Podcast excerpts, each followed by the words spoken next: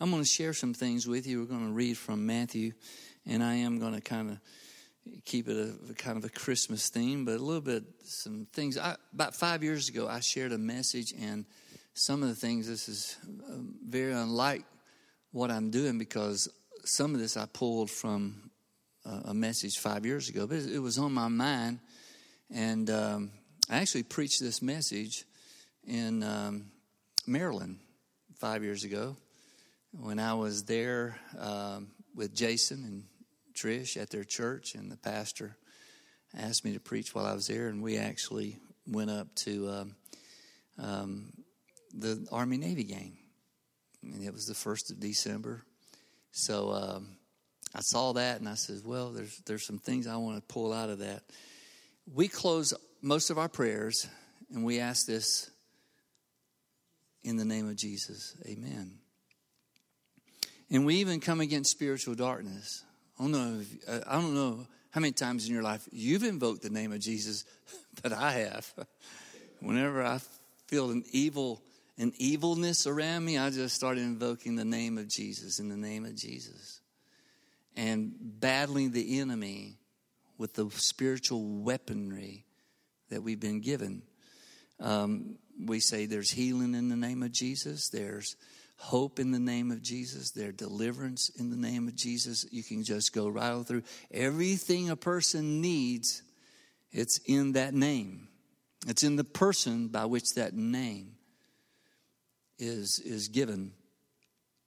And so the angel told Joseph, and we're going to read uh, here and refer to Matthew chapter 2, um, or chapter 1 rather, in just a moment. But uh, the Christmas narrative was basically the Lord or, or, the angel telling Joseph, when you when this child is born, you're to give him the name Jesus. And uh, so the, Mary and Joseph really didn't have an option on what they were going to name that little boy. They were already told what his name was going to be.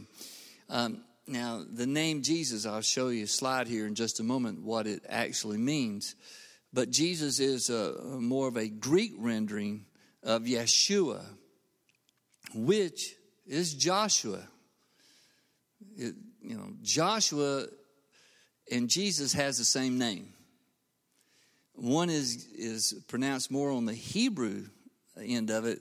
Jesus is pronounced more on the Greek end of it. But uh, they were given the name way before that little boy was born.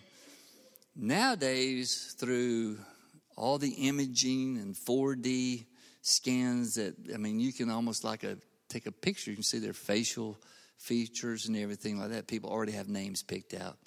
And they don't have to take all that stuff back to the store that they bought for the nursery like we used to do. It was so much fun. But uh, five years ago, I, I, I looked at what the most popular names were for, for babies and I'm going to give you the top 10 names for little girls in 2016. 2017, they've got a little bit of an inkling, but of course, it's not finished yet. Here's the top 10 names for girls last year Sophia, Emma, Olivia, Ava, Mia, Isabella, Riley, Aria, Zoe, and Charlotte. For the boys, it's Jackson, which I looked it up, and you know what it means? Son of Jack. Isn't that awesome? My goodness, how'd they even come up with that definition? But it also, it also has a Hebrew origin, origin to it. Now, the next one is Irish, Aiden. Lucas, which is Greek, where we get the name Luke, it means enlightenment. I don't know the name. Liam is number four. Noah, by the way, Luke, Lucas is number three, and that is the first biblical name. Noah, number five. Ethan, number six. Mason, number seven. Caden, eight, Oliver, nine, and Elijah comes in at number 10. If you're wondering, Joshua is, was number 54. and I always like to look up. Jason is 74. When we named Jason, it was number one, I think. Why do people do that? We just like go through cycles of names. Now, now Jason is 74. I did look up what is trending, and Jason's dropped all the way to 94, so he's going to be out of the top 100 if this keeps going. And then you have the genealogy, and it's a long genealogy. Matthew gives this description following the genealogy.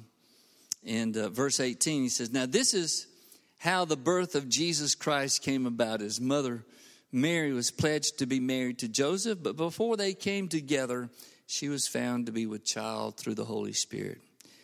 Because Joseph, her husband, was a righteous man and did not want to expose her to public disgrace, he had in mind to divorce her privately, quietly. Verse 20 But after he had considered this, an angel of the Lord appeared to him in a dream and said, Joseph, son of David, do not be afraid to take Mary home as your wife, because what is conceived in her is from the Holy Spirit. She will give birth to a son, and you are to give him the name Jesus, because he will save his people from their sins. All this took place, and this is Matthew explaining. All this took place to fulfill what the Lord had said through the prophet. This is the prophet that talks. The virgin will be with child and will give birth to a son, and they will call him Emmanuel, meaning God with us. when Joseph woke up, he did what the angel of the Lord had commanded him and took Mary home and his wife. But he had no union with her until she gave birth to a son, and he gave him the name Jesus, Yeshua. So, what's in this name? What is so special about the name of Jesus? Um, the drama of that night when all of this took place, the shepherds and later wise men came and worshiped him, and we've been we've talked about some of that over the last few weeks. Uh, but it boils down to this: what Mary and Joseph got was not a gift, but the giver of gifts. And that little fella was the source of everything people needed in that little package. He shall save his people from their sins. This is the first slide I'm going to show to you. it has the definition. Yeshua comes from the word Yasha, meaning to save, and Jehovah, meaning the covenant name of God. Yah or Yo is, you know, the Yah at the end. Yeshua Ah is the shortened part of Jehovah, meaning the covenant God saves. Now, when it's written in the Greek, the word sozo is the word for save. He will save, in the Greek rendering, save his people from their sins. Now, look at the definition of what save means avenge, avenging, defend, deliver, help, preserve, rescue, be safe, bring or having salvation, save, or get a victory. Um, and we're going to go to the, uh, not go, don't go to the next slide just yet. Now, we use this word a lot save. We might say, well, you saved, you saved me a lot of headache by your advice. You saved me from a bad decision. Now, the extent of, of salvation is different there, but anytime you spare someone harm or distress of any, that's really an act of saving someone from some stress, trouble. It could be something small, it could be something big. I was listening this morning to a, a podcast. Eric Metaxas is interviewing Colonel Douglas um, Mastriano and uh, he's a retired Army intelligence man, spent years over in Lithuania. Both he and his wife were in Army intelligence. They were they operated on the Russian border, and and uh, while they were there, he he and his wife are committed believers. They decided that they would check in on the story of Sergeant Alvin York,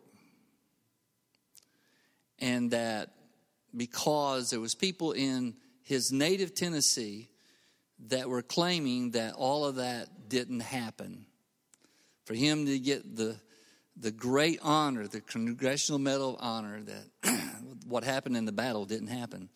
So while they were there, they got permission from France to go into that Meuse Argonne uh, arena where the last great battle of World War I took place. And it caught my attention because that battle went on for about two months. And get this, this is not made up. You can, te- you can check this out.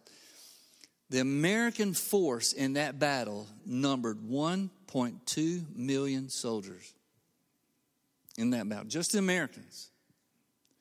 It was the largest battle and, and struggle between two opposing entities because there was the French there, there was the British there, there was Australian troops there, and you had this massive German army that was bedded down in this rough terrain in the Meuse Argonne forest. Uh, I think it was somewhat under 30,000, somewhere around 26,000, both on the Germans and the Americans. But they got to dig and they found out, they found the machine gun site. Here's the gist of the story there was some men that got through the ranks, but when they got in, they got separated and they were just sitting ducks. And uh, Alvin York was in the group. Alvin York, some of you remember the movie Sergeant York? he became a Christian and he was a conscientious objector. And I think they made a movie kind of similar to that recently. This guy had some religious convictions, couldn't shoot anyone. He and he just said, I can't kill anybody. And so he went into battle not wanting to kill anybody, but seeing his friends getting shot, he stormed this machine gun placement, killed, I don't know, dozens, a couple of dozen of German soldiers.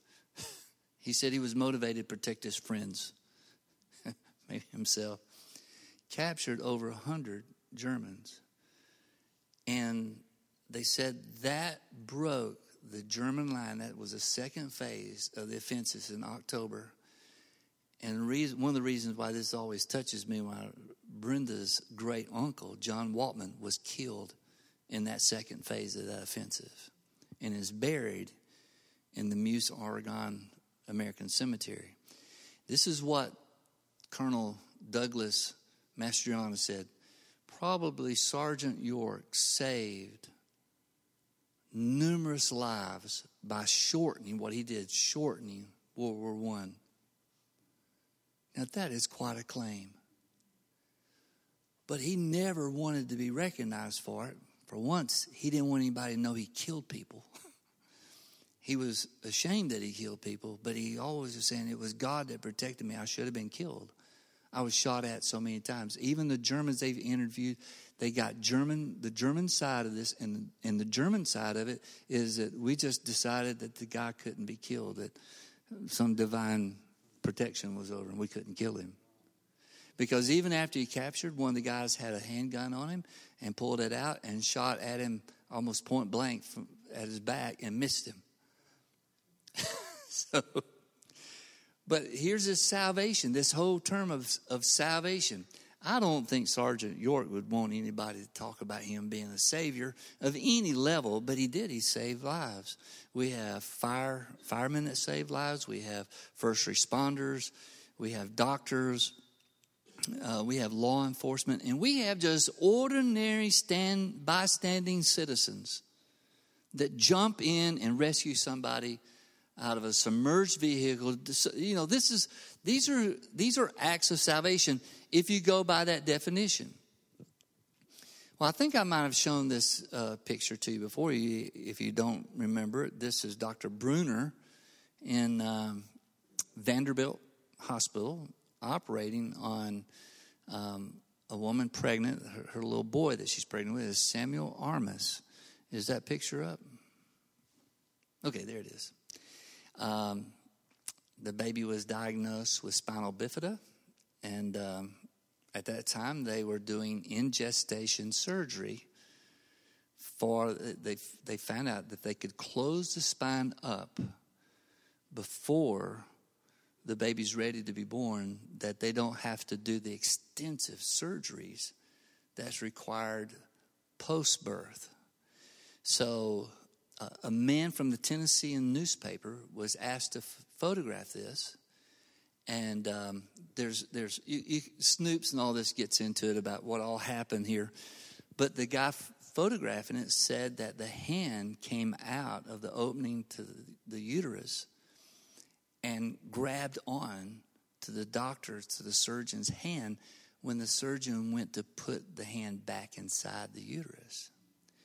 The surgeon later said, well, it was an involuntary thing. The arm just fell out because the, the mother was under anesthesia, as was the baby with her. But the but the photographer says, "What I saw, I saw, I saw, I saw movement in the uterus and the hand come out, and then the hand." Now, this is a couple of things. This this kind of brought more of a pro life move since 1999. Now, the next slide I'm going to show you is Samuel. He's just he's turning 17 this month, and uh, this this is him when he was little. And the interesting thing about him, he still has some complications. He for a long period of time where they're riding, or he's going to be somewhere, he he has to use a wheelchair. He can walk, but he, his duration to walk is not that long. But he's doing very well. He accepted Jesus when he was, I think, nine years of age and committed his life to the Lord and has even witnessed, I think, witnessed at Congress about pro life causes. Um, I, if you want to, Samuel Armas, A R M A S, you can Google it and you just put Samuel Armas 2016 and there's all kind of pictures. And one of the pictures has him standing behind his younger brother who's in a wheelchair who was also born with spinal bifida as his younger brother is shooting basketball from a wheelchair. And the mother has just been, you know, they've been in the same church all this time with a strong support. But this is an act of salvation. This is maybe what, what, it, what he saved him probably from a greater disability than what he would have. And also, it's brought pro life causes more to the front and center. center. Uh, and by the way, abortion is a big issue. You know, people kind of shove it aside when there's other issues, but there's not many things of a greater value than the sanctity of life. And that's what's inside a woman's womb is not fetal tissue. It's a little boy or a little girl. And it's a little boy or a little girl from conception. So there's no neuter. This is not it, but it's a little boy or a little girl. So we need to keep that in mind. I think some believers need to be reminded of that. Even more amazing, though, is the reality of a baby named Jesus. And we're going to look at that name just for a little bit. I'm going to give you three things about the name of Jesus. The first is this it is such a simple name, but a powerful name Jesus. And what emotions that name provokes, right? You say it in certain settings. Think of some of the great hymns. All hail the power of Jesus' name. Let angels prostrate fall. Bring forth the royal diadem and crown him Lord of all. One of the great hymns. Um, John Newton, that wrote Amazing Grace, wrote a song titled How Sweet the Name of Jesus Sounds. And here's some of the lyrics to it. How sweet the name of Jesus sounds in a believer's ear. It soothes his sorrows, heals his wounds, and drives away his fear. It makes the wounded spirit whole and calms the troubled breast. Tis manna to the hungry soul and to the weary rest. Dear name, the rock on which I build, my shield and hiding place, my never failing treasury filled with boundless stores of grace. By thee my prayers acceptance gain, although with sin defiled. Satan accuses me in vain, and I am owned as a child. Jesus, this is one of the st- Jesus, my shepherd, husband, friend, prophet, priest, king, my Lord, my life, my way, my end, accept the praise I bring. Weak is the effort of my heart, and cold my warmest thought. But when I see thee as thou art, I'll praise thee as I ought. Then, till then, I would, I love this last line because there was a line in one of the songs that reminded me of it. Till then, I would thy love proclaim with every fleeting breath, and may the music of thy name refresh my soul in death. Worship songs. How about Bill Gaither's great song, Jesus, Jesus, Jesus. There's just something about that name. Great song, isn't it? Kari Jobe, no sweeter name than the name of Jesus.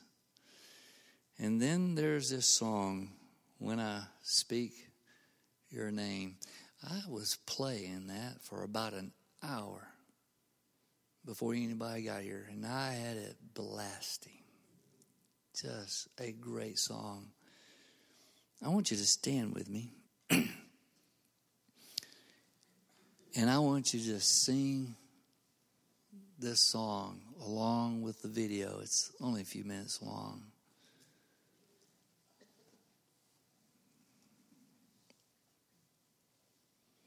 I don't think it's going to be as loud as what I had. Go ahead. It's close.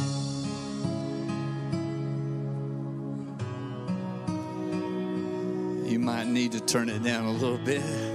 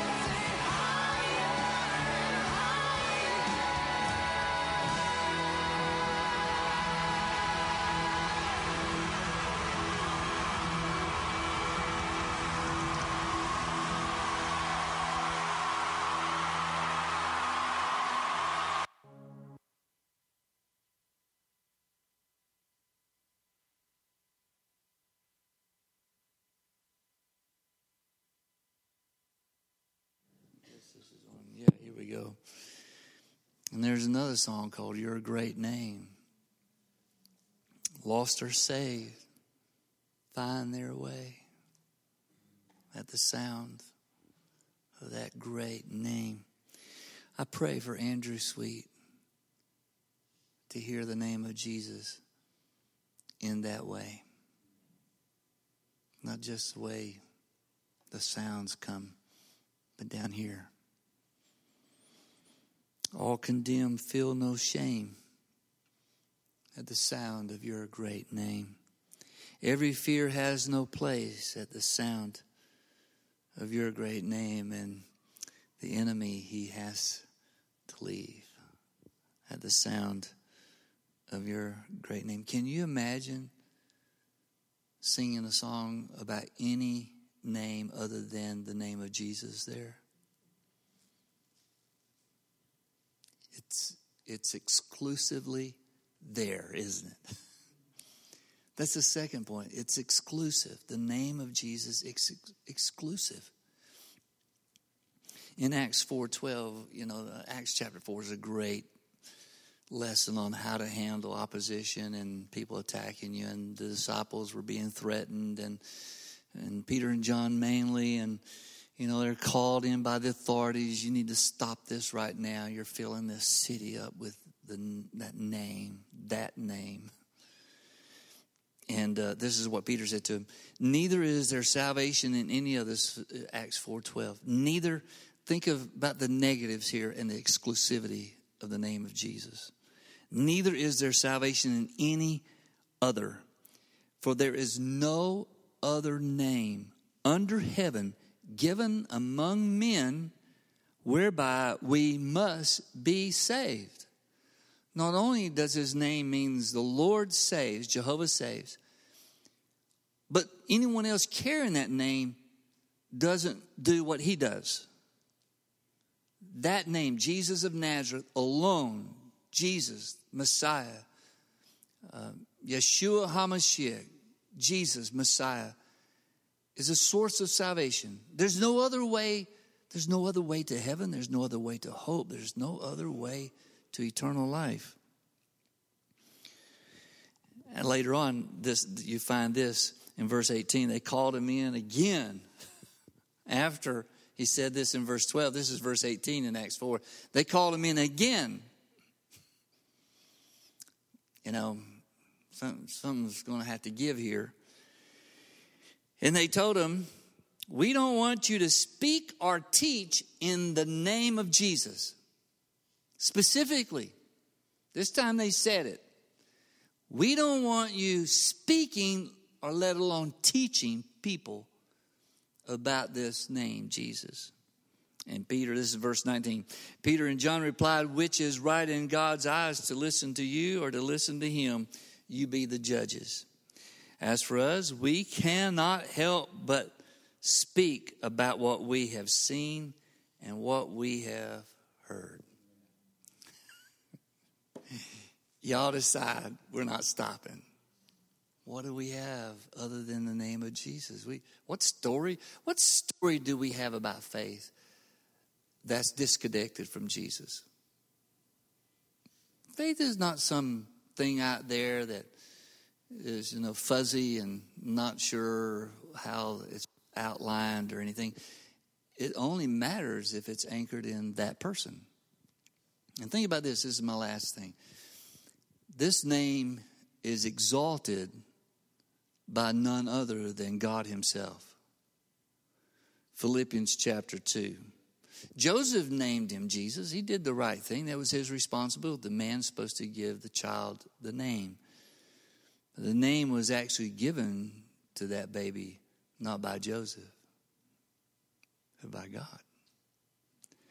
And this is what Philippians 2 9 says. Therefore, God exalted him to the highest place, gave him the name that is above every name. And in case you think that this is kind of like not defined any further, that at the name of Jesus, this Jesus, Every knee will bow in heaven and on earth and under the earth, and every tongue confess this Jesus Christ is Lord. And it doesn't stop there. You know what the rest of the verse says? To the glory of God the Father. This is it. This is this is what heaven is all about. This is this is what God's glory is all about. It's in his son. And when people declare Jesus Christ is Lord, it brings glory to God. So there's his exalted name. And then later on in, in Ephesians, Paul would write this in chapter one. Ephesians is a great, another great book. Got chapter one and chapter three is just great chapters. Right in the middle of uh, chapter one, he says, "Which he worked in Christ when he raised him from the dead and seated him at his right hand in the heavenly places, far above all principality, far above everything else, all principality and power and might and dominion and every name that is named, not only in this age, but also in that which is to come. I have a feeling that the name of Jesus is going to be pretty prominent in heaven. Now, John hears him say, I am Alpha and Omega, the beginning and the end. But it says, every knee would bow, every tongue confess at that time that Jesus Christ is Lord. And the neat thing about it is, He's here with us, He's near us. We just invoke His name. In your name, Lord. In your name. Who are you praying for? And you don't have to answer that. I'm just saying, what prayers have been in your mind and on your lips for anyone? It's okay to go back and say, I'm asking for that, Lord, in the name of your Son, Jesus. By his authority and by my relationship with him, because Jesus said in John 14, 14, He says, You can ask anything in my name and I will do it. Now, there was a lot leading up to that statement.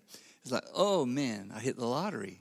Uh, no, he talks about if if you abide in me and my words abide in you, and and then how you ask is going to be determined by the amount of word that's in you. Because we can pray from pretty stupid stuff. You know, I remember uh, praying to God when I was a junior in high school, Lord, please, please don't rapture the church until I graduate. I want to graduate from high school. And then the prayer was, Lord, please don't rapture us until I get married. I want to be married and have a family. And I'm like, okay, that prayer I prayed back then, it's okay. you can come on. you know, when you get to a certain point, like, you can come on now, it's kind of okay. All right. I don't, I don't know much anything else I want to do. Bad back and all. Come on. but all of those things we thought was so important, you look back and says, that was a pretty thin, superficial prayer. There's so many, so much more to the name of Jesus and the person of Jesus for us to dive into hunger after him, thirst after him, be with him, fellowship with him. And I was on the phone with a young man last night. He's probably in his mid to late 40s by now. Pastored him when he was a teenager. God just rescued that 12 year old kid through Royal Rangers, by the way. He came to a Royal Rangers outpost meeting through the invitation of another kid in church.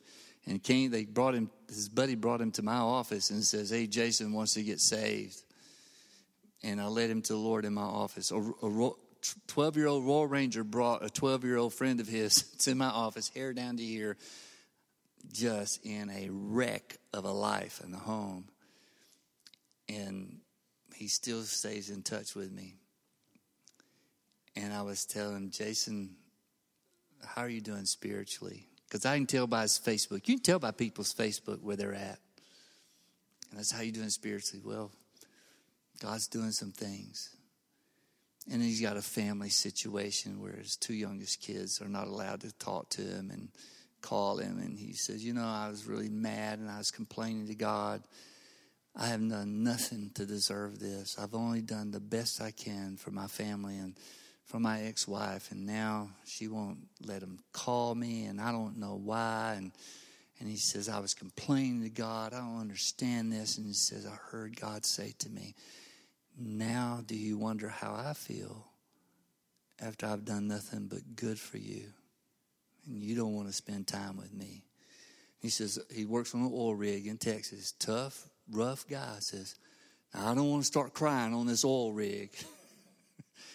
I said, Well, God's never left you. You know, the best person you can take those troubles to is Him because He understands.